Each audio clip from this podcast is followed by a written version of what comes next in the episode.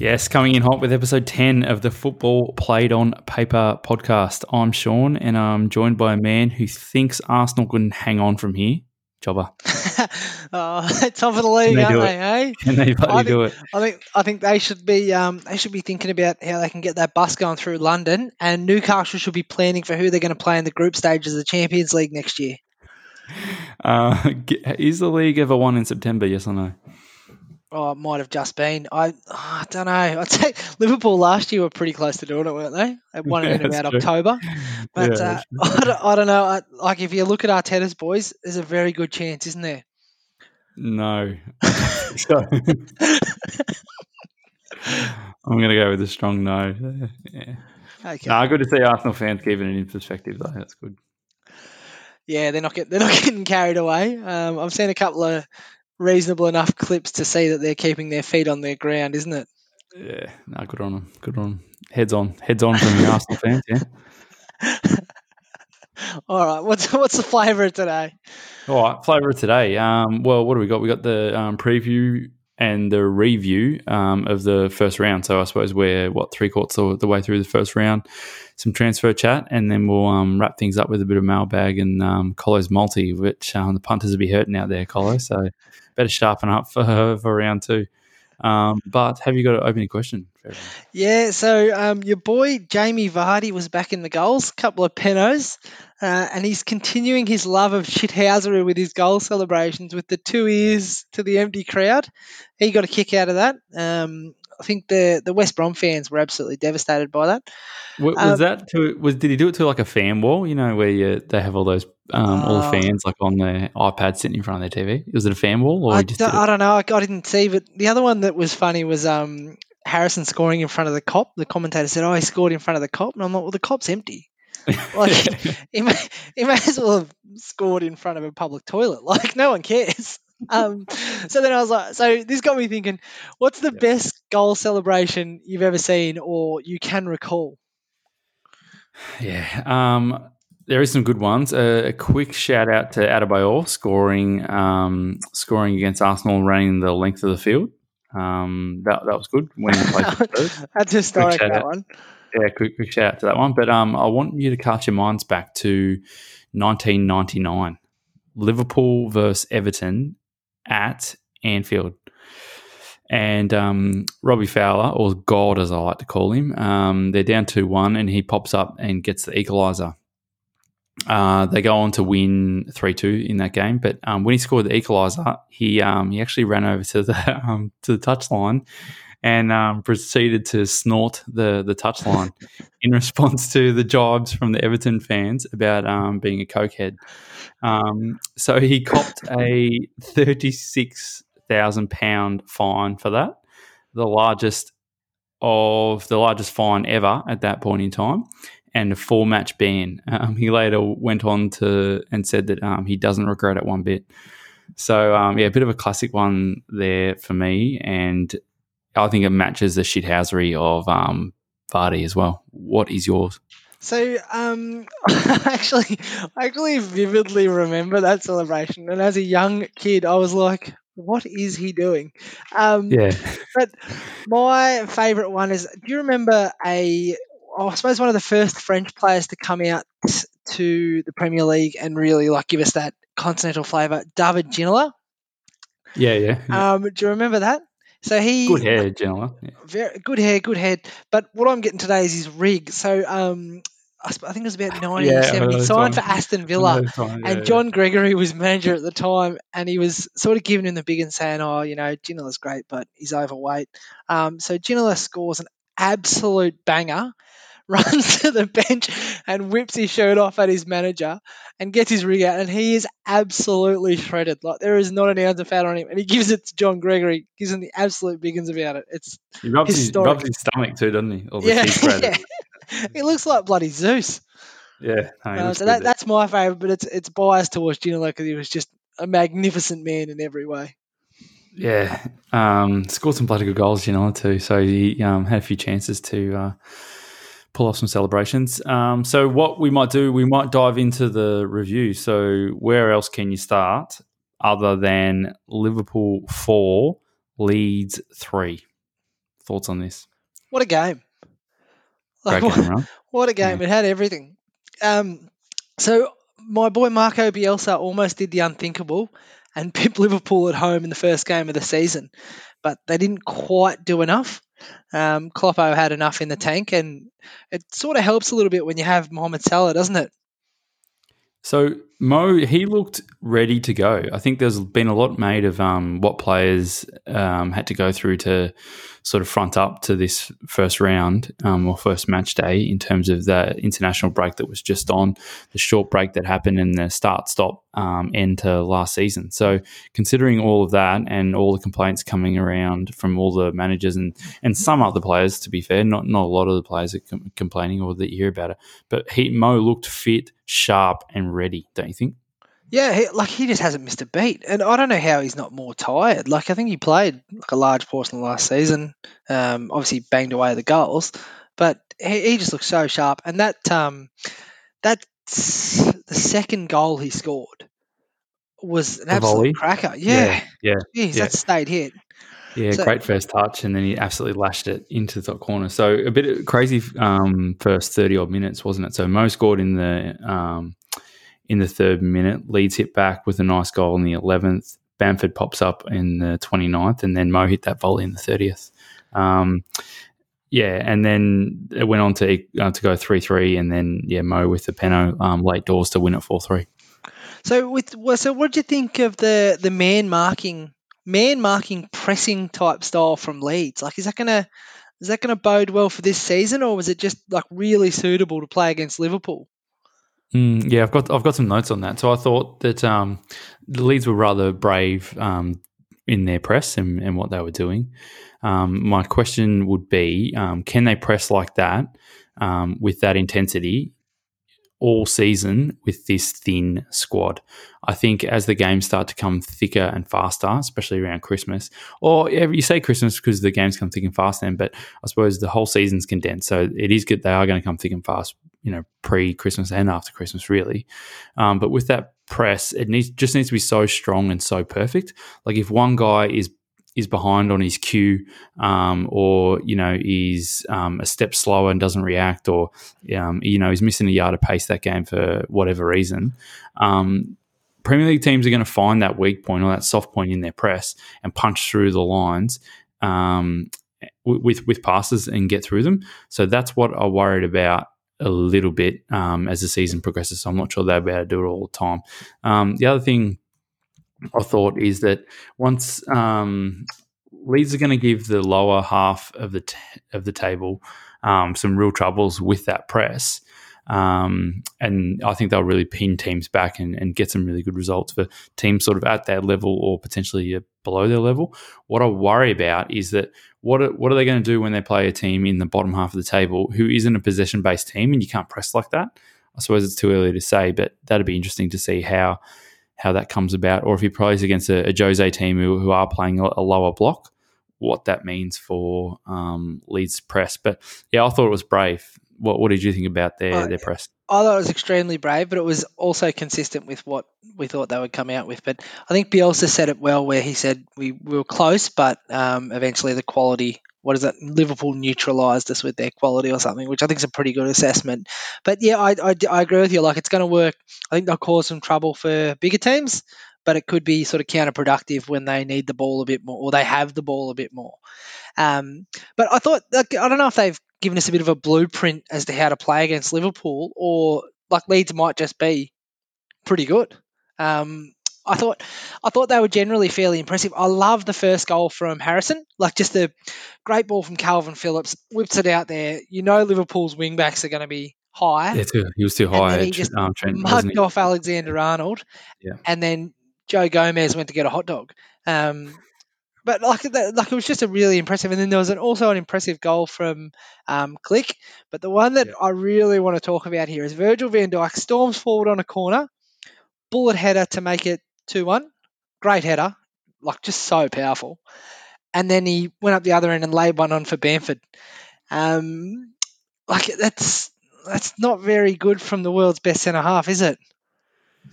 No, it's not. But I think his saving grace is that, oh, and Liverpool's as well, is um, that Liverpool did look a little bit leaky.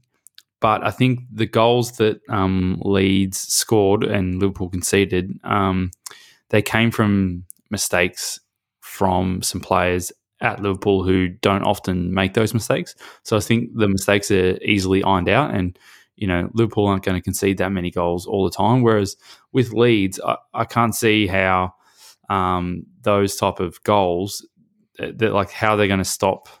Like Leeds did look leaky. Um, Yeah. But Liverpool didn't. But I thought it was interesting when um, Van Dijk scored that header. He did that um, little goat symbol um, where he puts his hand under his chin. That I think Messi and Ronnie have done it at various times, and um, to show the hair on his chinny chin chin. Yeah. Um, and then ten minutes later, as you say, um, the ball, long ball over the top, tried to flick it with the outside of his right foot and just clipped it. And um, him and Alisson, yeah, got in a mix up. And um, yeah, that was a Bamford goal, wasn't it? Yeah. Yeah, so you've got to, you've got to be careful using that goat celebration, don't you, if you're playing at centre half because Yeah, but maybe maybe he means he's a goat in the box, but just not his own box. Maybe. Uh, well, he did. He's quite well. He's quite good at laying them up the um, other end too. So look, I suppose we'll move on from the champions of last year to the champions of this year, maybe. Fulham. What? Fulham- uh, Fulham- you think Fulham are going to win the next thirty-seven? Um, no, Mikel Arteta's boys getting it done. What do you think? Well, I, I thought they looked good, right? Um, and I'm just trying to work out, like, and I presume it is too early to work out. Um, did they look good because Fulham um, are going to be scrapping relegation? Um, are probably one of the weakest teams in the league.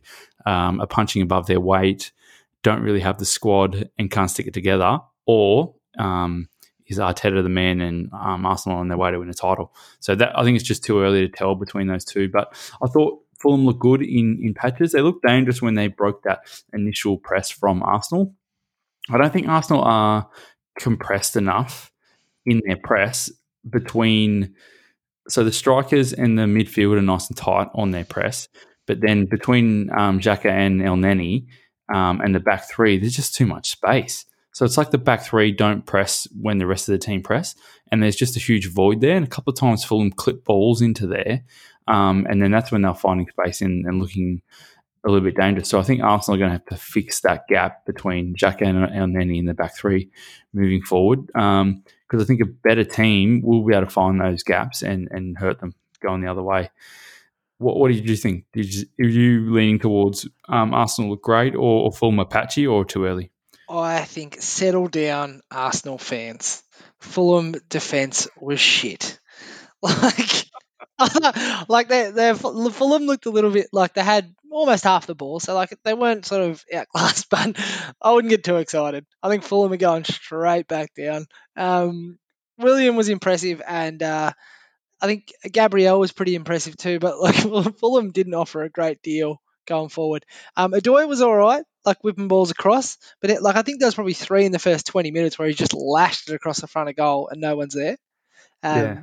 So I would just settle down if I was Arsenal fans.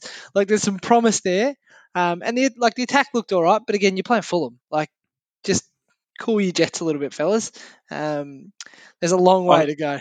Yeah, I thought I thought um, Fulham's um, centre backs looked all right when they had the ball. I think I'm really impressed with that Hector's passing. When he passes, he Oh. really zings them in. The, the, the pace of his passing is unbelievable. He's not the best defender, as you can see from the. his defending first sucks. Like, yeah, did you see the, the header for to Gabriel? Gabriel Yeah. like jumped, but it wasn't like you know you're not you're not looking yeah, at that, like a was- fearless was, Hector as well. Ronaldo leap. Hector's Yeah. standing there. Um, One of the commentators on Optus actually said, "Oh, Hector looks impressive." It's one of those things like I, I don't care about a centre half that looks really impressive with the on ball. the ball. Yeah, yeah. I, I care about if he can defend, and he can't, which which was laid bare for all to see over the next ninety minutes. Um, Yeah. I, I think they've got real problems, and like that was just that was too easy for Arsenal. They could have they could have had a lot more, I think, too. But there is good signs there, but just There is good signs. I, I do worry for for Fulham. Um, they did look a little bit leaky, um, and they didn't look like they had much cutting edge in their front third. Like it looks like they didn't have the the pace to trouble Arsenal, um, whether that be leg speed and ball speed in, in the front third. Um, so yeah, I just can't. Yeah, I'm struggling to see where their goals are coming from, and they do do look a little bit leaky.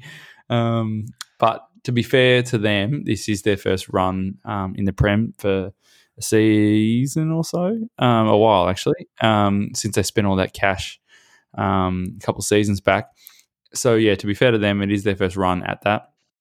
And also, they're not going to survive or stay up by beating teams like Arsenal. Like they're going to beat teams and pick points up off um, people who are sort of next to them um, and in that bottom half of the table. So yeah, the season isn't going to be um, judged by what they do against um, some of the bigger teams, such as Arsenal. Yeah, so I suppose speaking of big teams, so this was the one. Um, we'll, we'll, revert back to Colo's multi around this, but um, Wilf Zaha in the goals for Roy's boys. So they made it hard for Southampton and parked on the top of the box, but they got the job done. What'd you think? Yeah, well, I did. I must admit, I didn't watch this game. I watched the the just a mini match of it. But yeah, I thought I thought Zaha looked good. We spoke about him um, needing to pick up his um the amount of goals he was scoring and his assists. So I, thought he looked looked all right.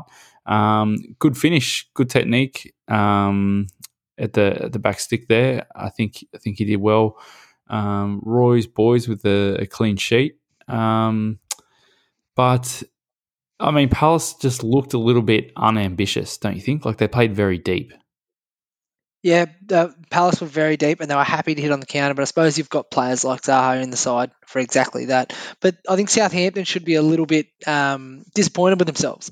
So I, I thought they dominated for long periods, but they just lacked a bit of a creative edge. Um, Danny Ings is a good goal scorer, but that's not his game to sort of lay off goals for everyone else um, to get in there and create. They really did like a, a Boufal or um, a like would have been really beneficial for them, I think, just to create a few more chances because they had the ball, they looked good with the ball, but they just they just didn't have anything to like anyone to create that chance to break down that low block. Um, and then Palace looked very dangerous on the counter. So, what did you think of Kyle Walker Peters' uh, booking? Oh, what a bloody shit show! I just don't oh, no. understand how like I'm glad we've got the monitors there, and I think the right decision was made. But I just don't understand how the ref can get it that wrong in the first place. Um, yeah. But it's it's good to see that the monitors back and they can do that. But my god, that's bloody. Fr- but uh, sorry, no, I'm not going to go on a VAR thing. But look, it's good that the right decision was made. Um, so look, let's move on to another England legend now. So you said Newcastle would struggle. You said Andy Carroll's past it he's not the Shearer clone that you thought he was, but they've bloody done it. Yeah, they've, they've bloody done it. But um, Andy, surprisingly, um, played like 87 minutes or something. So I'm not can't remember the last time he played. That. Was that, that for the whole of 2020 or was that yeah. on the weekend? that was just on the weekend. So um, good on him to string some um, minutes together. But I think this is one where I'm more confident in saying it, it's a bigger reflection on West Ham where they're at than it is Newcastle. Don't you agree? Yeah, I think I think West Ham have got some problems. Um, like uh, Newcastle again took their chances, which is good. West Ham had more of the ball. They couldn't really do much in front of goal. I think they mustered three shots on target. But um, yeah, look, Newcastle were good for the points. They took they took the chances. You got um, Callum New Wilson with a nice goal. Yeah. yeah. Jeff Hendrick with a nice top corner strike. I know you've been critical of him in the past, but um, yeah, I think there's real problems there for West Ham.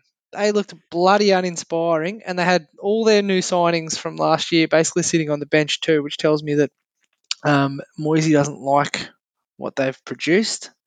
Um, yeah. They're linked with Tarkowski, but I think they've got bigger problems. I think we're going to be talking about a West Ham Fulham um, relegation battle in a couple of months. Yeah, I think I probably agree with that. They just look really uninspiring. Um, and if you have a look at West Ham's upcoming fixtures, um, which are rather savage, to be fair, um, I think they're just really going to struggle. And I think your boy um, Moyesy um, could be, or actually will be, leading the sack race. So next up for them is um, Arsenal, then Wolves, then Leicester, then Spurs, then Man City, then Liverpool. And I think at that point he gets sacked. Don't They're not wait that long. Jeez. Like, but that's the thing. Like, you got none of those games is a game that you'd be like, oh, they're a chance there. It's like not even that they get a point. Like, they're yeah. all games they'll lose. And Well, I you look at that- the team as well, but there's nothing there that inspires you to say like they need to bring in some players, but that team looks so uninspiring and uninspired. They need to bring someone in, but you're like, what are you going to do? Like it's, they. I'm worried about them already.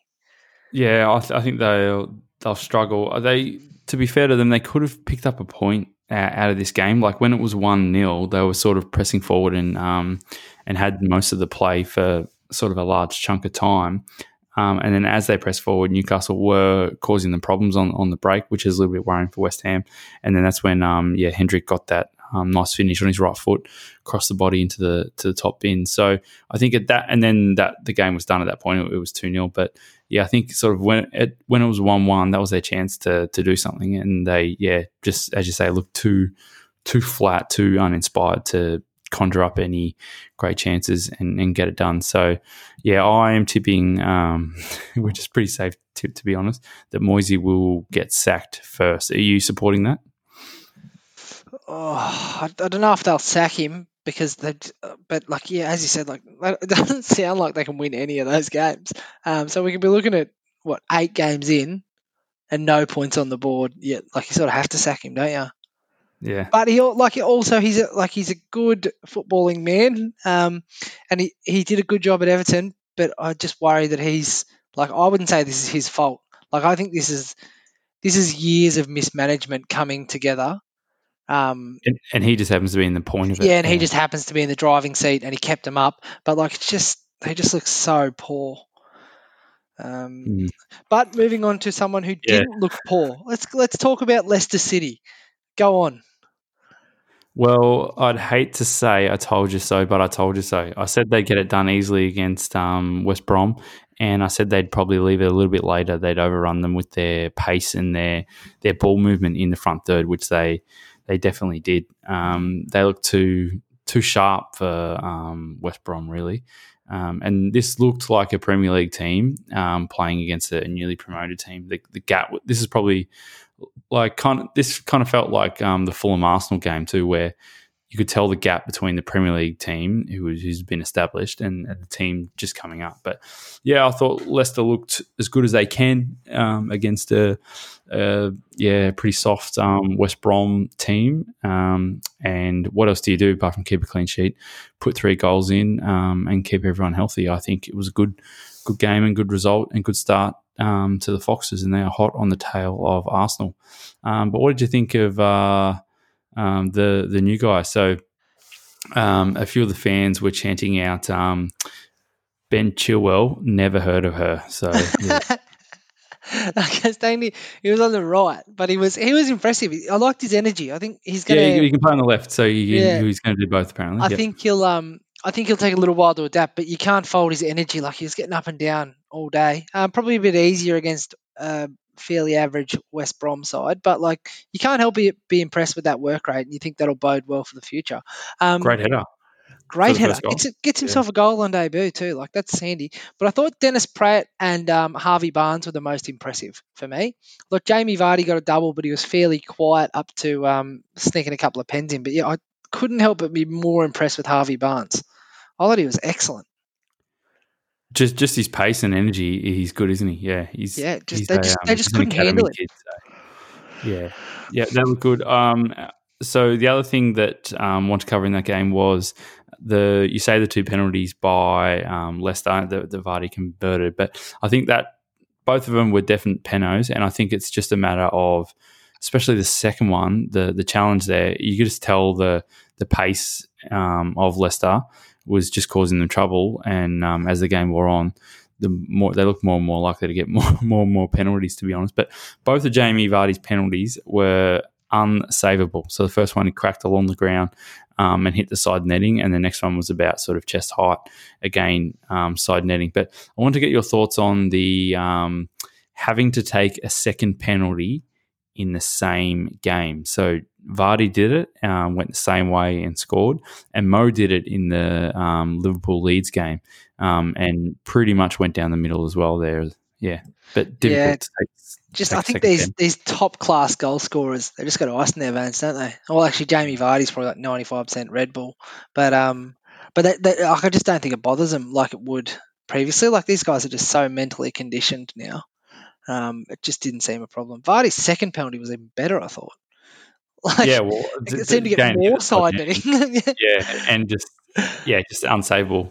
Um, really, he, he, wasn't getting, and the keeper went the the wrong way on both of them. But yeah, Vardy looks good he looks he looks fresh. Um, a lot was made of him, especially by um, Rio Ferdinand. I think when when he first retired from international football, he's saying that it was a little bit disrespectful to retire from um, that level of football if you can still contribute and still score goals. But Jamie was sort of steadfast that yeah, he wanted to um, prolong his his club career.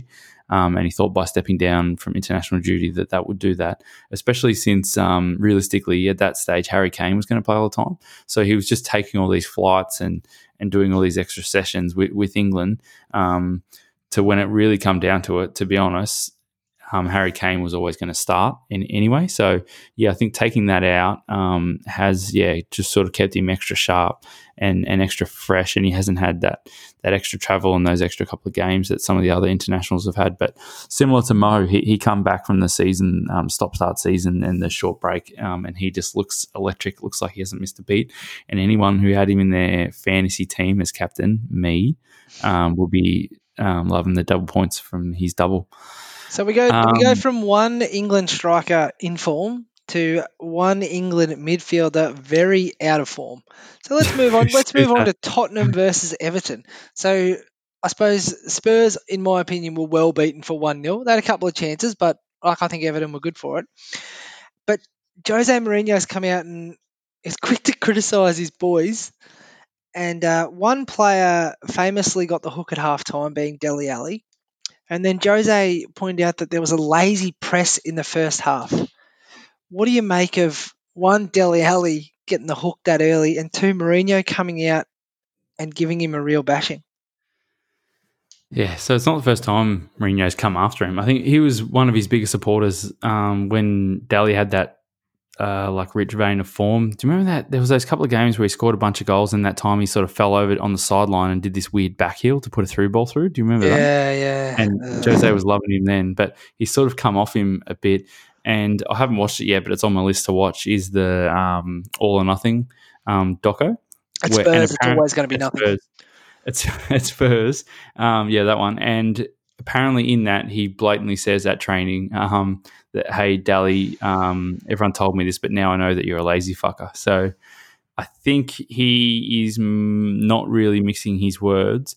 Even in the press, there he didn't specifically mention his name, um, but we know he loves King Harry Kane, and we know that Dele was playing just behind him. And he said the press was slow and sloppy and lazy um, from the front, and he gave Dele the hook. So he's obviously talking about him um, and and really not happy with him. But like, is it one of those ones where um, Jose's sort of picking someone out in particular? Um, we've seen him do this at a few clubs. Or do you think it was um, warranted? Was um, Dele, yeah, a bit sloppy in this game? Ah, oh, see, Dele Alli is such a hard player to like pick because he plays in a position that doesn't really exist. Like you can't really make him a number ten. You can't play him out wide. You can't make him a centre midfielder. But he sort of does all those different roles. Yeah, he's like this weird mismatch of like an eight and ten. yeah, he? and like he probably drifts out wide and he can do sort of whatever he wants. Um, but like I know, I suppose in the if we go back in time a little bit to yeah. Jose Mourinho at Chelsea, so he was very critical of Joe Cole, and uh, he like it worked for Joe Cole, and Joe Cole got better. Um, eventually, Joe Cole went and he's off. He was critical of Ricardo Carvalho, um, but Carvalho goes on to be, like in my opinion, one of the best defenders in the Premier League history. Um, he was critical of Pepe, but Pepe obviously was is an excellent footballer, if not a nutcase. And the other person he was critical of was Eden Hazard, um, who obviously responded to become, you know, one of the best players in the world. Maybe now he's got some problems, but I don't know if Dele Alli is that type of personality, or is it like the new younger player like, I don't know if he's going to respond to that. Yeah. Well, Jose is apparently supposed to be the master at picking out what what people um, need or used to be. I suppose that that stigma is fading a little bit. So he's obviously worked out that, or he obviously thinks that um, is someone who's going to respond to that. But I'll probably agree with you where I'm not sure his personality sort of plays to that. I'm not sure you're going to get the best out of Dele um, by sort of running his name through the through the press like that and, and calling him out on it. But I think what else do you do? Like if you see see him with all that potential and he's essentially just wasting it by just cruising around, picking up a check, um, you know, being a bit part player for Spurs. Like it's just it's just frustrating, isn't it? And yeah. Jose's really had enough enough of it. So from one midfielder who underwhelmed to one well, well, actually, a couple of Everton midfielders who were very impressive. So James Rodriguez did enough in my eyes. I thought he was like good in patches, but Allan was very impressive. And he honestly, like you know, when a, a team has a problem and a player like Bruno Fernandes at Manchester United, they had a problem and they solved it. Yeah. Allan looks like he solved that problem because Everton's midfield were like traffic cones last year. Um, but he he's a little bulldog. I was so impressed with Allan. What do you think? Yeah, so I, I, thought he was really impressive too, but he's just an impressive signing for Everton. And he's just, I think he's one of those ones or signing that, um, similar to James, where um, Everton aren't going to bring in a player like um, James or Allan um, without Ancelotti there. And I think Ancelotti just being at the helm allows them sort of a portal to to these players that they otherwise wouldn't get. But like, can you ever imagine um, Everton signing the, those type players, Allan um, and um, James, without him, Carlo at, at, the top. You just can't see it happening, can you? I remember, oh, this is going back, but they signed uh, Duncan Ferguson for three point seven five million, yeah, um, and that that for me was that for me was groundbreaking. Um, they've come a long way, but all the other like they signed Sigurdsson for like fifty million. That was not a disaster, but didn't turn out as planned. Didn't turn out great. Yeah, but I see what you're saying when you're like, um, yeah, man, you had a problem. They identified it and just got the perfect player, and that's exactly what Everton have done with with Allan. He looks like the just the guy they needed to to get them to click. But uh, I mean, this game just felt a little bit um, drab compared to some of the other the other fixtures. Don't you think? Like it felt like it was played at a slower pace than the others. Yeah, it does. It does seem like like I, th- I think um, Everton's excuse would be we signed three midfielders in a week, like it's going to take a little while.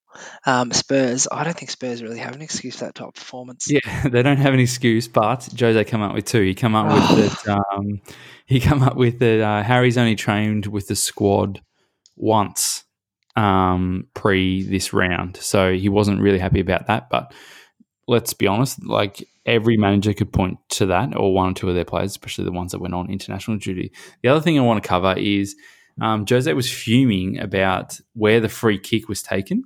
So the this is the goal that Everton scored. Um, so there's a foul out on the left hand side. Um, and they probably snuck maybe five or ten yards forward, which just changed the angle of the cross, um, which um, Dominic Calvert-Lewin eventually what a header um, headed in, yeah, which is a great header. But yeah, so I want to I want to cover that that Jose um, rant there. Does he have a point? Um, and he was saying, and the interviewer said, "Well, why, why didn't your players pick it up? Why didn't they do it?" And he was saying that they're on Skype calls all the time with the referee, saying, "You know, don't answer back, don't tell us this, don't tell us that. It'll all get picked up by VAR." It didn't. Um, it changed the angle of the cross, and they scored. So, do you think that had an outcome? And does Jose have a point? Well, I, th- I think he kind of has a point, but then like, so he's moved the ball five yards, but you still can't defend a set piece. Like it changes the angle, but the, the principles around it are the same. Like the your centre back needs to stay tight. Like Eric Dier, I think he's like half on the ground when Calvert Lewin's rising like a salmon to head that home. Like I think he has a point. It did get moved, um, and potentially it might have been a little bit further than is generally accepted. But like getting back to the fundamentals, they should still be able to defend a set piece. I just think I just think he's making a mountain out of a molehill to cover up for how bad their performance was. Do you agree with yeah. him? No, well, I think yeah, I think it does have an have an impact. Um, I probably disagree with him in that I think the players should have said something or done something, um, and then yeah, but I suppose you're right. As it as the ball gets whipped in, there is something that they can do at that point. They they can defend, they can stay tight, they can not allow him to jump. Um, having said that, once Dominic Calvert-Lewin leaves, leaves the ground and headers it, no one is getting in the way of that. No one's saving that. What a great header! Uh, yeah, that, it was. But, goal of the week, I think that on Mose. Um, yeah, I, I had Calvert-Lewin. I just love a good header like that. Like just everything Ronaldo about that was so nice. Like the ball in from Lucas Digne was brilliant, and he met it so powerfully. But Richarlison could have had a hat trick. Um, like quite Yeah. comfortably. There was a pretty, there was two impressive saves from Jordan Pickford, but it could have been more. Like, I think I think Jose's worried about that, but I reckon they've got bigger problems. Like some of the defending was terrible. Some of the defending was terrible, uh, but Richarlison's finishing was even worse. Like he looked like um, Raheem Sterling with his finishing, just creating all these chances, getting in all these great spots, and just not having not having the skills or the composure to, to finish. The one where he went round, um, where he went round the race, didn't he? Yeah, Yeah, and then he was just on his left foot.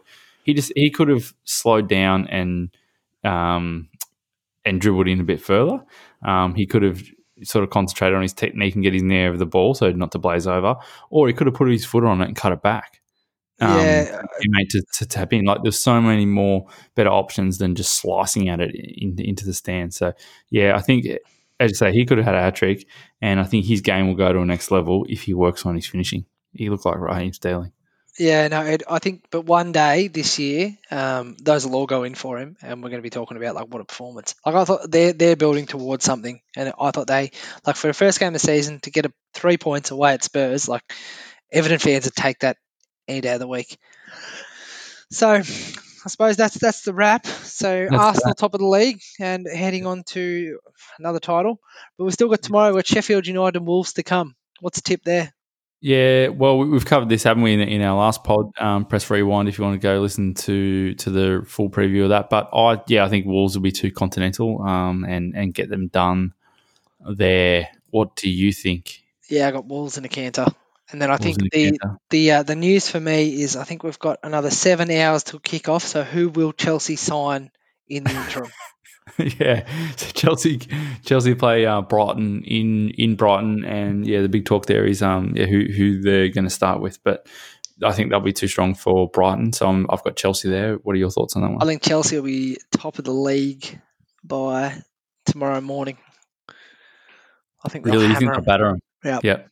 So what do they need? They need four They need four nil. they need four to top Arteta and uh, Arteta's boys down at Arsenal, and Yeah. just just postpone that title charge just a little bit. yeah, at least uh, at least slow down. I don't think Arsenal fan TV will slow down though, so good on them. Um, so yeah, that will bring us to the end of um, that immediate round. So what we might do is move on to transfer chat.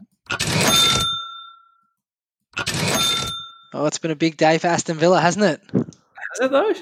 I think so. I think so. So they've picked up Arsenal's reserve goalkeeper Martinez. Um, so that solved a problem for them. Um, Yeah. And then they've also signed Bertrand Traore from Lyon, the striker. Yeah, that, see that that's something a little bit um, to get excited about. I think picking up um, yeah Martinez is from um, from Arsenal. I think like he did all right. Like he, he dislodged um, Leno a couple of times, didn't he? Um, last last season. So I think he's not the worst signing, and as you say, something something they need. But um, Traore is the, the the one that you really should be excited about if you're a Villa fan. Are you, are you liking this, these moves? I, I am. I think they had a they had a real problem last year with goals. Um, and I think I still worry about whether or not they can stay up. But um, Bertrand Traore has obviously spent time at Chelsea previously, so the English game is not completely foreign to him. Mhm. Um, but yeah, I think they definitely had a problem with goals, and it gives them a bit more options because Wesley will come back um, soon enough, and they've got Traore as well. So there's two very good strikers they can play up top to sort of tuck some of those chances away that Jack Grealish is going to create. So I think it's great. Yeah, I, know you like the the stat of um, chance creation, and um, and Jack created uh, the most chances of any English player when he come off the bench. So there you go. If he can link up with uh, I think yeah they'll have a bit of an avenue to goal. As you say, it was a bit of a problem for them um, last season, and it almost got them got them uh, relegated. How, how dodgy they they were up front in terms of um, converting chances, but. Um, Wolves have signed their their gaffer, haven't they? Um, Nuno, he, he signed on um, three year deal. This has got to be a good move for Wolves. That's a great move for Wolves, isn't it? Geez, they're impressive. Um, I think locking him down's good because, like, obviously bigger clubs are going to start noticing what they're doing, um, and they've got this that unique model where George Mendes is effectively part of the club. So Nuno is a George Mendes client as well. Um, so he retains ultimate power over the club, and we're just going to see the Portuguese manager bring in a number more Portuguese players over the next couple of years, three years of it. I Yeah, can't wait good. personally. No, I think yeah, good. As you say, good signing for Wolves. I think they obviously made the right move by by keeping you on. I think I'd be a bit nervous about what he he does next. I think kind of like Wolves or you know that second tier of um, clubs in England is probably Nuno's level.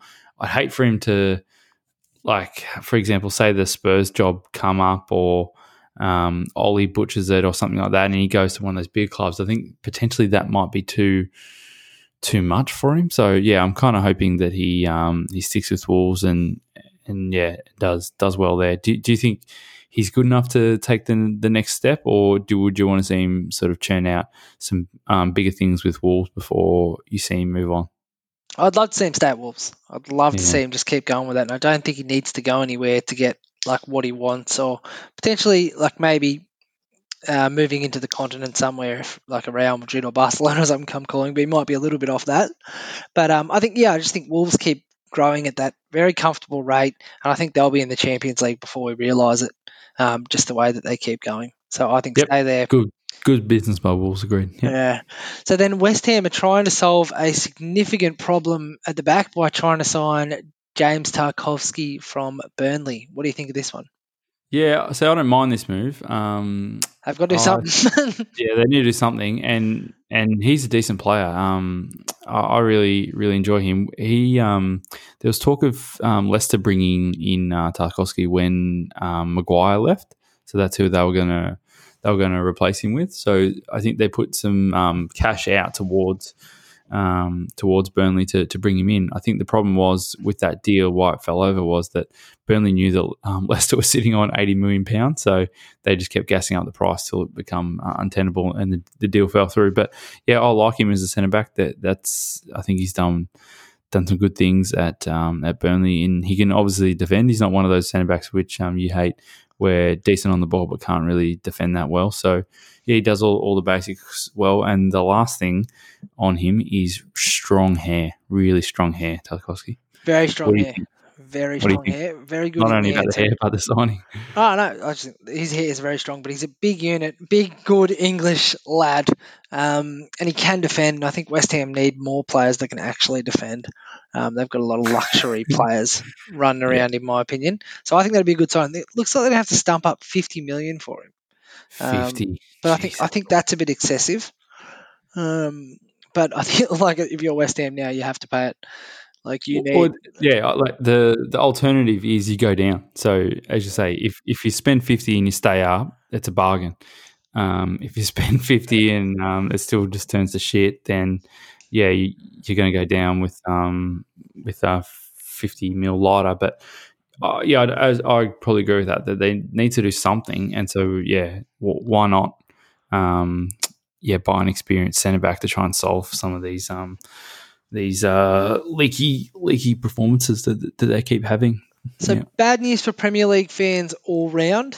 Uh, No. Looks like Thiago's staying in Munich. No, no, not what I want to hear. Right, Really? my boy. he's- Yeah, we didn't want to see just that that type of player, that culture. Um, what are you saying? The English the- culture's not strong enough? Have you not seen a shirtless Newcastle United fan swinging his Shearer nine shirt above his? That's culture. Yeah, well, you're right, but um, because of the um, the warmer weather's here now, right? So all those um, Newcastle fans loaded up on Newkie Brown with no shirts on. Um, you don't get to see them at the moment um, because there, there's no fans in the stadium. But yeah, I'm disappointed that um, Liverpool couldn't get that done. But I think it sounds like Thiago he wanted to stay, but the club were okay for him to move on if the, the number was right. But yeah, no one ever got got to the number, so. So Sounds, there you it go. sounds like nothing's happening, but you just don't know, do you? Next couple of days. Yeah, well, I think if he's on, if if you can buy him for thirty, I just can't understand why anyone with thirty million wouldn't go and buy him and and try and lure him in. It just doesn't make any sense. But Maybe he's a real Um, dickhead. yeah, speaking of players um, being hard to get, Sancho, you got an update for us? Oh, oh my god! It's just Agreed such a pain. terms, so Okay. now it's done, right? agreed personal terms. So I thought he had like he has agreed personal terms before. that has never been the sticking point. But they've Yeah. agreed personal terms, which is great. Um, now we're still in the fee, but apparently it's it's just done. Like it's not going to happen. But Oh, Good news is- over. there's a substitute. So, drum roll. We we spoke about Grealish. Is it not? It's not. No, I don't think it's Captain Jack. Apparently, Gareth Bale might be pushing for a move. Now we're talking. Hey, He's Now talking about- to- He's talking about getting back to the playing Starcrow signing that football. Yeah, playing football again. Um, so there's there is an outside chance that Manchester United could pick up uh, Gareth Bale for 20 mil. Twenty mil and a golf membership. That seems like a good deal. It's closer to St Andrews, so he can drive up to Scotland and go and overhit there. Yeah. And if he, if he needs a couple of days off, honestly, if you can get Gareth Bale back into the Premier League, I'll chip in as well. Yeah, I genuinely think this is this would be a good move um, for Manchester United's squad and and their output in terms of goals and stuff like that. The only thing is, it's just the numbers just to get him in are just astronomical. Like you just have to move heaven and earth to to get him in and break potentially a, one of your wage structures and stuff like that. So, yeah, I think if your boy Ed can get it done, um, you would definitely do it because he's got some good football ahead of him um, still.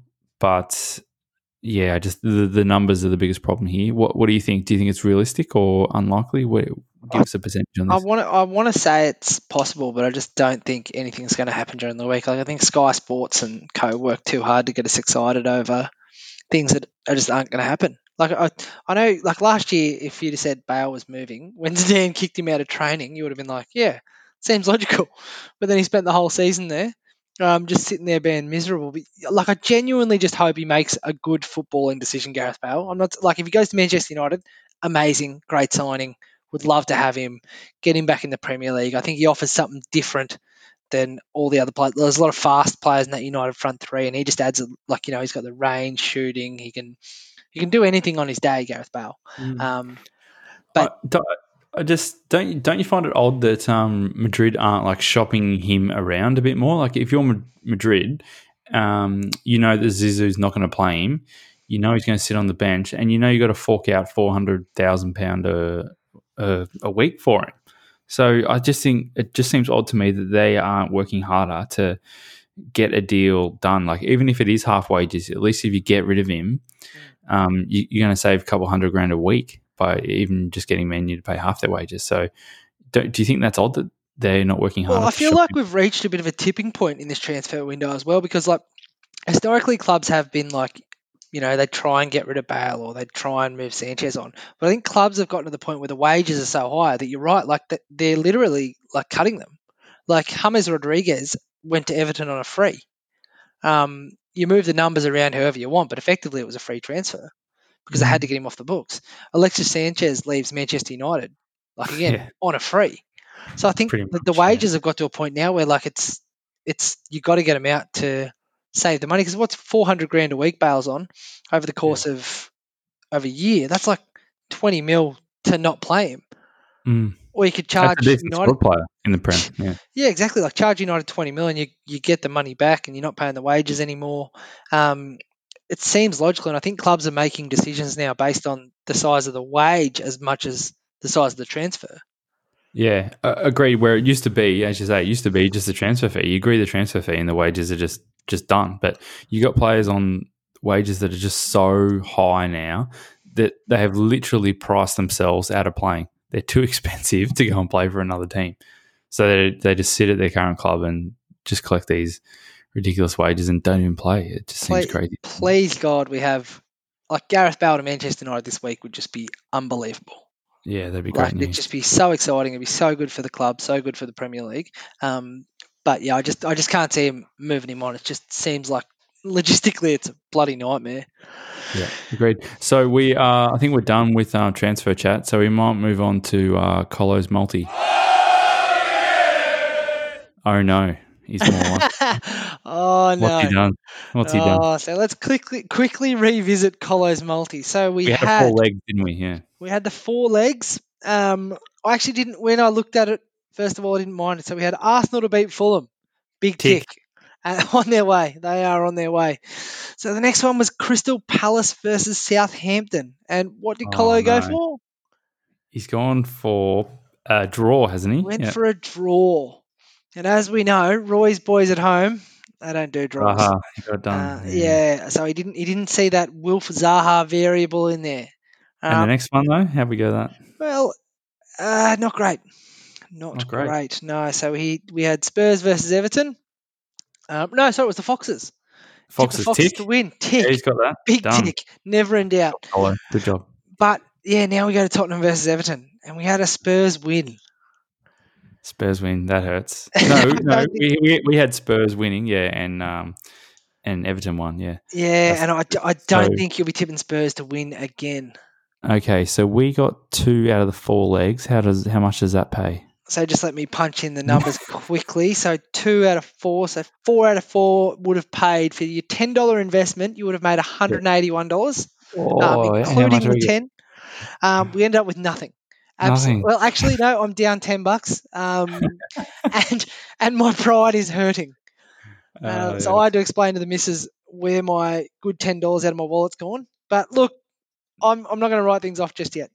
I'm Uh, backing him in for Thursday. Chain tune in on Thursday for. Oh, we, um, we, got, we got a we got a round of um, Carabao Cup this week. oh, he's not good at Carabao either. Doesn't like those um, Southeast Asian energy drinks. I I can't get enough of them. Yeah, so no luck on Colo's multi, um, and he's he's replaced the mailbag this week, so it had it had a big shoes to fill. yeah, he's, he, well, he filled half of them, didn't he? He filled, filled half a shoe. yeah, but half doesn't half pay is- anything. He filled one shoe, a half. Yeah, good job. Um, all right. So how how does everyone get in contact with us? So um, it's email, it's football played on paper at gmail.com. Facebook is football played on paper. Insta at football played on paper. Twitter is at football on pods. And the weekly segment is Colos Multi. And we are currently down $10. So And we are accepting hate mail for um, Colo's multi if anyone was on that. So I might flick the first one or- after this. send those in. We'll read them out so Colo can hear them. Um, and and finally, if you um, want to give us a review on um, iTunes, um, that'd be good. It really helps the algorithm. We are accepting five stars only though, so just factor that in. Just a problem with Um, the system. So just Yeah, problem with the system. five, five stars. Five stars only. Um, any more from your job, or we're done? No, we are done. Enjoy the Carabao Cup. And we'll get to Manchester United in action this week too. So get excited. Come on, Donny. See you guys.